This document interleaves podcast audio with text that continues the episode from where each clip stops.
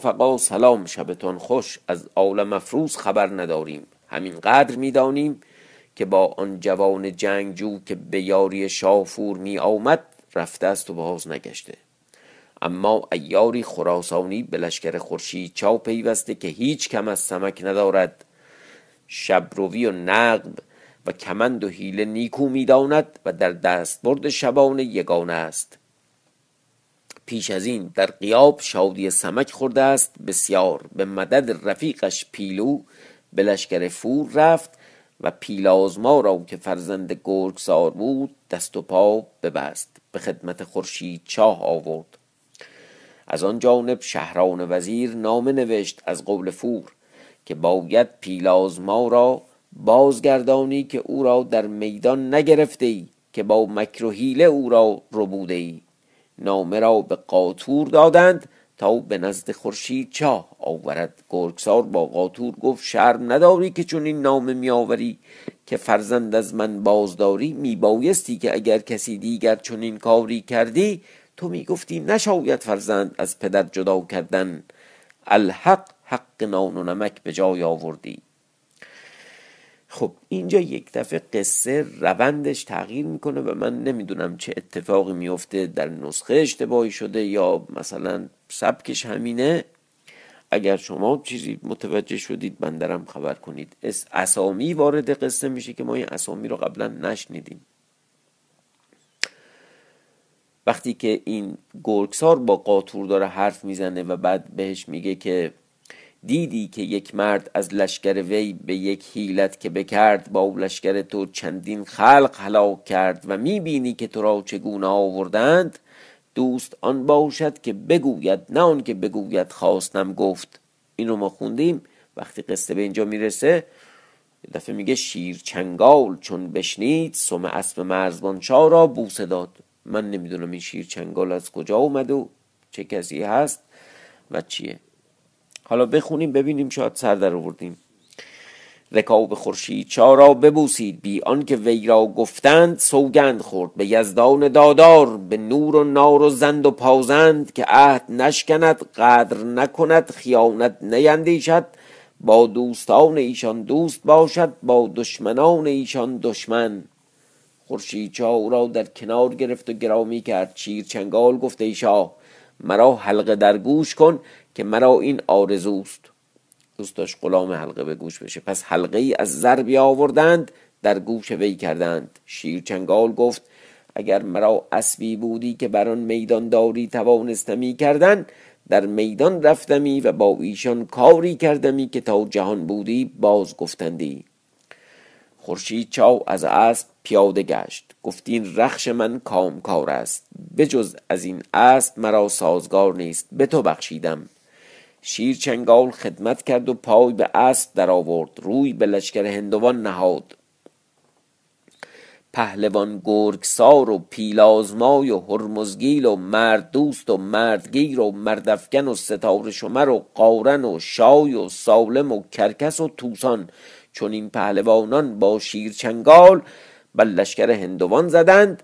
و از پیش و پس و چپ و راست به زخم گرفتند و شیرچنگال ناگاه به قیتوس پسر کوسال رسید. نه کوسال می‌دونم که نه قیتوس یا قیتوس می‌دونیم که نه اصلا پیلازما چجوری با اینا متحد شد؟ اون که تازه نامه وردن و یواشکی به پیلازمایی گفتن که تو این کارو بکن و اینا الان که رفت با اونا چی شد یه دفعه؟ حالا ببینیم. تیغی زد و او را بکشت. پسر کوسال رو. چون لشکر به هم برآمد شاهفور فرمود تبل آسایش بزدند. لشکر دست از کار بداشتند. از کشته راه نبود که سواران بیرون آمدندی. چون فرود آمدند از این جانب خورشید چاو بر تخت برآمد شیر چنگال را چندان مال داد و خلعت و خزانه که وسم نتوان کرد. شیر چنگال خیره شد. از آن جانب هندوان غمناک کوسال از بهر فرزندان گریان همه لشکر به تعذیت مشغول. از این جانب خورشید چاو در بارگاه به شراب مشغول که از بارگاه روز افسون برخواست پیش شاه خدمت کرد گفته بزرگوار شاه در این ساعت این بنده را اندیشه در دل آمد. به دستوری که بروم و کوسال را بیاورم.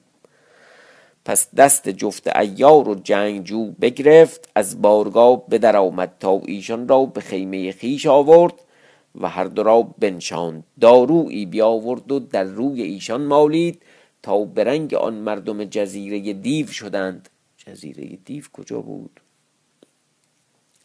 و دانسته بود که کوسال سارون فرزند خیش را در جزیره نشانده بود به نگاهداری و از شاگردان سارون یکی را دانست که وی را قیتوس قیتوس خوانند. خب قیتوس که الان گفتی کشتنش که. من اگر برم دست این راوی آرز بشم به کمیسری جلومو نگیرید. واقعا این چه وضعشه؟ مرحوم چیزم که نه هیچ پاورقی نه توضیحی نه چیزی. اولش گفته بود که این نسخه مشکل داره و ما از روی نسخه ترکی ترجمه کردیم اینا رو براتون خوندم ولی آخه بالاخره اینجا یه حرفی یه پاورقی یه توضیحی یه هنی و هنی خب. سارون از شاگردان سارون یکی را دانست که وی را قیتوس خوانند خاص بود و معتمد. پس دارویی در روی خود مالید تا به صورت قیتوس برآمد. آن این میشن ایمپاسیبل رو قیافش هم شبیه اونا در آورد. جامعه پوشید چنان که ایشان داشتند.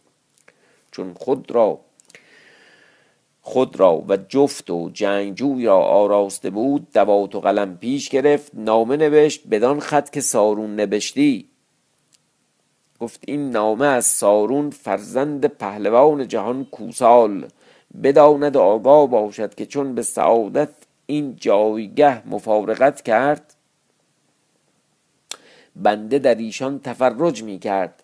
در زندان در زندان شیر برسیدم. شخصی دیدم آن جایگه او را بگرفتم. چون معلوم کردم سمک بود. بربستم و یک لحظه از پیش وی خالی نیستم.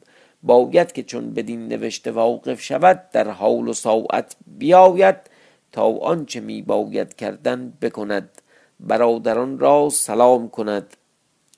یعنی سلام برساند. نامه تمام کرد مهر بر نهاد روی بر راه نهاد تا نزدیک لشکرگاه رسید. پس روز افزون و جفت و جنگجو را بر سر راه بداشت.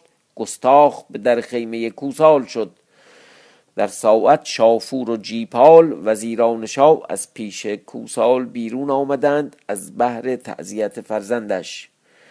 در حال روزافسون برسید. نامه به داد کوسال برخواست تا برود. روزافسون گفته شاه در این راه که می آمدم عجایبی دیدم. اگر روشنایی باشد شما را بنمایم. کوسال فرمود شمعی برگرفتند. کوسال با چهار فرزند. روز افسون در پیش ایستاده تا از لشکرگاه بیرون آمد. بدان مقام رسیدند که جنگجو و جفت ایستاده بودند. روز افسون گفت به زبان پهلوی ماشاءالله روز افسون برای خودش یه چیزی بوده ها. ما تا حالا هنر این رو ندید تحت شاه سمک بود نمی‌دونستیم. هم نامه و اینا بلد بود هم اینکه زبان ها رو بلده زبان هندی بلده زبان پهلوی بلده. خلاصه. روز افسون گفت به زبان پهلوی که شما از پس می آیید دماغ ها محکم دراگنید ایشان دماغ ها بگرفتند. روز افسون دماغ خود بیاگند. ایشان می‌رفتند جفت و جنگجو بر اثر ایشان می‌رفتند که روزافسون دست در میان کرد دارو برآورد بر سر شم نهاد و میسوخت. پس گفت ای شاه در این شم نگاه کن تا عجایب بینی. کوسال با فرزندان بیامدند در آن شم نگاه کردند هیچ نبود گفتند هیچ نیست. روزافسون گفت بنگرید تا آن چیست. ایشان میپنداشتند راست می‌گوید در آن مینگریستند. بوی دارو به دماغ ایشان رسید. هر پنج از اسب در افتادند بیهوش. روز افسون آواز داد به جفت و جنگجو. گفت بیایید و کردار زنان بنگرید و پهلوانان بربندید. که اکنون آسان برتوان بست. ایشان بیامدند و هر پنج را بربستند. و بر اسبان افکندند و به لشکرگاه بردند تا به خیمه خورشید چا رسیدند. هنوز شب بود می بودند تا روز روشن شد شاه بر تخت برآمد. به بارگاه آمدند و خدمت کردند روز افسون گفته ای شاه اگر نان بودی که شاهزاده من فرخ روز به دست ایشان بودی کارها کردمی. فرخ روز رو که اووردند اکنون کوسال را با چهار فرزند آوردم در خیمند خورشید چا فرمود ایشان را بیاورند. همچنان بیهوش پس روز افسون دست در کیسه کرد چیزی بیاورد. در دماغ ایشان مالید. هر یکی را دو سه عدسه آمد. به هوش باز آمدند چشم بگشادند مرزبان را دیدند و خورشید و شمشاخ و فخفور شمشاخ کجا بود؟ من دیوونه شدم. پهلوانان وزیران و پهلوانان نشسته بعضی ایستاده کوسال گفت ما را بدین جایگاه که آورد. روز افسون گفت آن کس که سمک را طلبکار بود وی را جزیره بنمود و فرزند تو کانوس را در بند آورد. کوسال نگاه کرد گفت سمکی؟ گفت نه سمکم اما روز افسونم شاگرد سمک. اگر شاه دستوری دهد شافور و جیپال و پهلوانان همه را به یک شب بیاورم. کوسال سر در پیش افکند از آن گفتار تا خورشید. چا گفته ای کوسال اکنون تو را در بند آوردیم با پنج پسر تو. از ما چهار زن و پسر داری و ستاره شمر. هر شش به ما بازده. آهان اینا رو قصه اینا رفته از ما چهار زن و پسری داری. احتمالا زنای خورشید چهار رو اینا بردن با فرخ روز. ستاره شما هم معلوم نیست چجوری گروگان گرفتند. هر شش به ما بازده تا شما را رها کنیم و بروید و شمشیر کین در نیام نهید. ما نیز بازگردیم و برویم تا جهان آرام گیرد. کوسال گفته ایشان راست می‌گویی اما کار از دست ما رفته است که چون زنان و فرزندان تو را من از نقب ببردم دایه ای دارم نام او سوزان. همین سوزان سوزان روشن. ایشان را برگرفت از بیم سمک به کوه جهانبین به شهر آب برد. خب خیلی قرمقاتی ما که نفهمیدیم چی شد. یه یادداشت مصحح در اینجا در وسط کتاب اومده. ببینیم چی میگه. شاید یه چیزی ما بفهمیم. یادداشت مصحح. از کتاب سمک ایار چنان که در مقدمه جلد اول ذکر شد تنها یک نسخه باقی است و آن در سه مجلد است که در کتابخانه آکسفورد به شماره های فلان مضبوط است. مطالب دو مجلد اول و دوم متوالی است. اما میان مجلد دوم و سوم صفحات فراوانی افتادگی هست. شاید کتاب در اصل شامل چهار مجلد یا بیشتر بوده که از آن میان مجلد سوم مفقود شده و آنچه اکنون آخرین قسمت این کتاب است مجلد چهارم باشد. خوشبختانه بر حسب اتفاق نسخه ای از ترجمه ترکی این کتاب به دست آمد.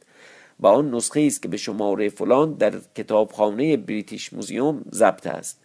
این نسخه که در فهرست کتابهای ترکی ترکی آن کتابخانه با عنوان داستان فرخ روز ثبت شده ترجمه جلد دوم کتاب سمک ایار است و مقدمه کتاب به این معنی سراحت دارد. خب پس ما رو آگاه کرد که این وسط گم شده بخش زیادی. ترجمه موصوف در زمان سلطان مراد خان ابن سلطان سلیم خان مال قرن ده. همین 982 تا 1003 انجام گرفت و مترجم که نامش معلوم نیست خود را یکی از ملاحان شاه عثمانی معرفی می کند آگاهی من از وجود این نسخه من منظور جناب مرحوم خانلری. آگاهی من از وجود این نسخه مرهون لطف دوست دانشمند عزیز آقای دکتر عباس زریاب خویی استاد دانشگاه تهران است که در نمایشگاهی از کتابهای خطی ترکی ترکی مضبوط در بریتیش موزیوم صفحاتی از این کتاب را دیده و به رابطه آن با کتاب سمک ایار پی برده بود و در بازگشت به تهران مرا مطلع کردند و توانستم عکسی از آن کتاب به دست بیاورم. خب این عکسش هم اینجا انداخته منم سعی می‌کنم یه عکسی بگیرم و بذاریم تو همین کانال. راستی دو سه شب دیگه هم کانالم تعطیل میشه. موندیم چه بکنیم. جای تاسف است که با وجود کوشش های بسیار تاکنون از جلد اول این ترجمه نشانی به دست نیامده است. اما از روی همین ترجمه جلد دوم قسمت بزرگی از اوراق گم شده اصل کتاب را می‌توان یافت. بنابراین برای آن که ارتباط مطالب کتاب تا حد امکان حفظ شود مناسب دیده شد که قسمتی از داستان که متن فارسیان مفقود است از آغاز جلد دوم ترجمه ترکی تا آنجا که مطلب به آغاز مجلد سوم متن فارسی میپیوندد از ترکی به فارسی نقل شود. مترجم ترکی با آنکه بسیاری از کلمات و اصطلاحات متن فارسی را عینا حفظ کرده به مراعات شیوه انشای اصل کتاب مقید نبوده حتی در بعضی موارد به خلاف متن اصلی خواسته است نصری مسجع و مصنوعی به کار برد. و به این سبب در نقل آن به فارسیان روانی و فساحت که در اصل هست باقی نمانده است. اینک این قسمت از داستان سمک ایار که ترجمه آن از ترکی به فارسی آقای رضا سید حسینی خدا رحمتش کنه انجام داده اند تب می شود و دنبالیان در مجلدی دیگر از روی متن اصلی فارسی انتشار خواهد یافت. شاید یادآوری این نکته برای خواننده داستان سودمند باشد که از آغاز این قسمت قهرمان داستان فرخروز فرزند خورشید چاو است که پدرش به یاد فرخروز برادرش که به دست قزل ملک کشته شد او را از زمان زادن به این نام خوانده است. بنابراین در این داستان با دو فرخ روز سر و کار داریم. یکی برادر خورشید چا که تا کنون شهر دلاوری های او داده شده و دیگر پسر خورشید چا که اباندخت که از آ... پسر خورشید چا از اباندخت که از آغاز ترجمه ترکی و دنبال آن در متن فارسی می آید گیج بودیم گیجتر شدیم داداشه که مرد چجوری دوباره میاد؟ که خورده می‌خونیم ببینیم. قصه از چه قراره. بعد از حمد خدای متعال و شکر و سپاس باری بی زوال که لطف او دستگیر بیچارگان و قهر او پایبند ظالمان است و صلوات بیقایت و تیات بی نهایت به روزه منوره و تربت متحره رسول سقلین و شفیع الخافقین حضرت حبیب الله محمد رسول الله صلی الله علیه و آله و سلم که تار و پود این دو جهان یعنی کارخانه وجود آن بر دوستی او بنیاد شده. لولاک لما خلقت الافلاک در شعن او نازل گشته و سبب ظهور خلقت کون و فساد گردیده و درود نامعدود بر زمره اصحاب مکرمت و ائمه و احباب آن احباب آن حضرت که هر یک از آنان علت نظام و قایت این طریق هدایتند. اما بعد کاردان سخنشناس و نکته پرداز سخنساز که این قصه شوق و فراق را بنیاد گذارده و ای از قصه در پیش نهاده هنگامه قصه را رواج داده به هنگام جوانی به عشق مجازی امتزاج داده. یعنی این داستان درد و فراق و حسرت و اشتیاق را رونق بخشیده فرامرز ابن خداداد ابن عبدالله الکاتب الارجانی است که زمانی جماعتی از دوستان از این دردمند آواره داستانی به طرز غریب و اسلوب جدید اسلوب عجیب درخواست کردند که شایسته روایت در محفل دوستان و قابل حکایت در حضور اصحاب دولت باشد. پس من نیز سعی و همت به کار بردم و در این جهان که آینه راز نهان است گاو از وصل گاو از هجر گاو از مهر گاو از کین گاو از غم گاو از شادی گاو از خرمدلی گاو از نامرادی. خالی نیست این داستان را بست دادم تا عاقل را نمونه حال و مقال باشد. چنان که در مجلد اول سخن را بدین مقام ایراد کرده بودم که فرخ روز به حضور پدرش خورشید چا آمد گفته شاه بزرگوار چگونه فراغ گلبو را تحمل توانم کرد؟ پس معلوم شد آه اون که دنبال محپری رفت ایشون هم یک گلبو پیدا کرد. پس به طلب او می‌روم. شاه گفته ای فرزند دلبند پسر ارجمند برای بررسیدن این کار کسان رفتند. یک دو روز درنگ کن باشد خبری آورند. فرخ روز گفت مرا هیچ صبر و قرار نمانده است و جز سفر راهی ندانم. پهلوانان نیز از اطراف شهزاده از اطراف شهزاده را یاری کردند. گفتند که ای بزرگوار شاه میدانی که عطارد حکیم در طالع شهزاده قور کرده درجات و دقایق آن را دیده حکم کرده است که بر هفت اقلیم پادشاه شود. عطارد حکیم یاد نمی‌دونیم یعنی اینا رو چیزایی که تو اینجا حتی بعدم نیست این این قصه هایی که یه دفعه مثلا یه جامپ می‌کنه ده سال بعد. احتمالا خورشید چا دیگه همه جا رو گرفته پادشاه شده حداقل تو اون منطقه. و حالا فرخ روز دلش هوای گلبو کرده. خب اینا هم گفتن که میدانی که عطارد حکیم در طاول شهزاده قور کرده درجات و دقایق آن را دیده. حکم کرده است که بر هفت اقلیم پادشاه شود او را لشکر و بفرست تا به یاری همت به یاری همت بلند سفر کند که او را طالع از سفر گشاده است و حکمت ها در این است. پس خورشید چا گفت ای جان پدر حال که تو به طلب گلبو می روی من هم به نزدیک پدرم مرزبان شاه روم که می‌دانم شب و روز در انتظار من است. پس کار شهر را به زره ابرو داد. زره ابرو کی بود؟ شاه قیمون را. به شهر خود باز فرستاد. پس خورشید چا به بارگاه خیش آمد. سرداران را به نزدیک خود بخواند. هر یک را بنواخت. دلجویی کرد. گفت کیست که با فرخ روز من برود؟ کلنگال به پا خواست گفته ایشا چاکر کمر بندگی به جان بستم و به این خدمت شرمندم جانم فدای تو باد. از سوی دیگر شیرچنگال برخاست. پس شیرچنگال و کلنگال پنج هزار سپاه با ساز و برگ آراستند و همه پهلوانان و سرداران را خلعت دادند. فرخ روز با مادرش اباندخت برا افتادند و برفتند.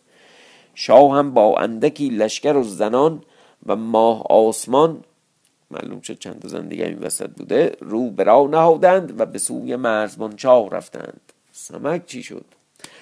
از این جانب چون فرخ روز بر کشتی سوار شد و برا افتاد باد و باران در گرفت. کشتی گاه در آسمان گاه در زمین بود تا روزگار بر آنها تنگ شد. فرخ روز سر بر سجده نهاد به درگاه خدای بزرگ زاری نمود تضرع و دعا کرد. تا پس از سه روز باران بایستاد باد ساکن شد ابرها پراکنده شدند. دیده عالم روشن شد. فرخ روز شکر یزدان به جای آورد.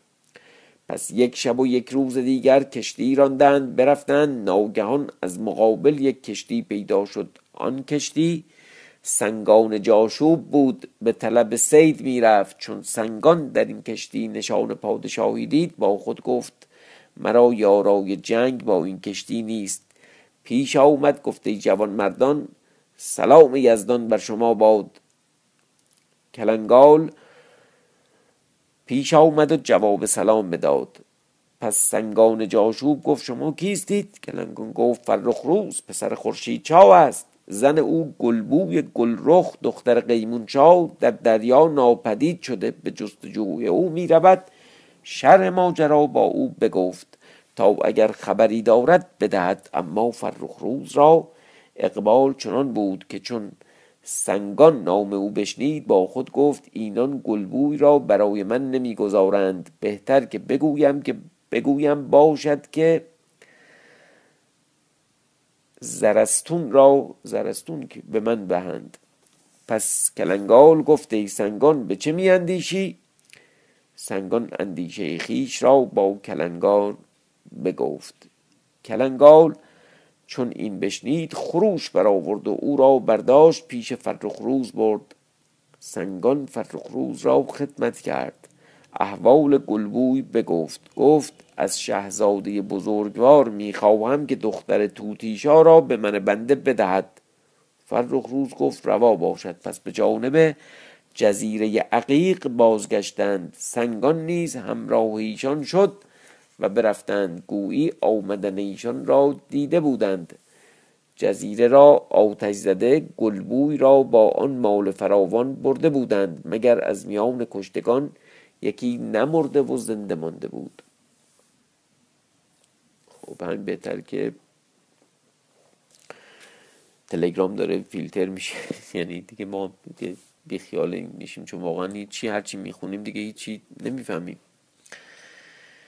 سر برداشت و گفت که لشکر توتیشا به جزیره آمد و این کار کرد. سنگان فریاد برآورد و نزد فرخ روز آمد. گفته ایشا این کار با ما خردک ملاح کرده است. فرخ روز گفت به کجا رفتند؟ سنگان گفت به شهر گیرمند رفتند. فرخ روز پرسید چند روز راه است؟ گفتند ده روز. چون آنجا درنگ نتوانستند کردند به جزیره باد آمدند تا از آنجا تا در آنجا توقف کنند توقف کردند که تا موسم نمی رسید و آفتاب به برج حمل نمی آمد راه کشتی باز نمی شد از دوستم آقای خطیبی عزیز که مدیریت این کانال کرگردن رو به عهده داره خواهش می‌کنم که یه طریق نظرسنجی برای رفقای ما در اینجا فراهم بیاره تا این یکی دو روزی که هنوز در واقع این تلگرام بازه و میشه ارتباط داشت بگی که ما چیکار باید بکنیم. شما در واقع نظر بدید که این داستان رو ادامه بدیم به شکلی دیگه یا همینجا خداحافظی بکنیم و از حضورتون مرخص بشیم. یا چی بالاخره برای اینکه این داستان رو ادامه بدیم باید یه خورده دل بدیم. می‌دونم خب نسخه گم شده ما نمی‌دونیم چی به چیه ولی قطعا اینجوریه که یه سه چهار صفحه یا یکی دو شب بخونیم دوباره آدم ها میاد دستمون شخصیت ها برامون ملموس میشه. ضمن که الان نگاه کردم عالم مفروض هم هنوز هست و به زودی عالم مفروض هم به این جمع میپیونده. ولی خب از اون طرف هم ما چجوری در واقع آیا باید بریم روی پیام رسان داخلی باید کار دیگه ای بکنیم فکری بکنیم؟ اجالتا امشب از حضورتون مرخص میشم. شما رو به خدای بزرگ میسپارم تا ببینیم چه باید کرد و کلا بشر همیشه مشکلش این بوده که چه باید کرد. شبتون خوش.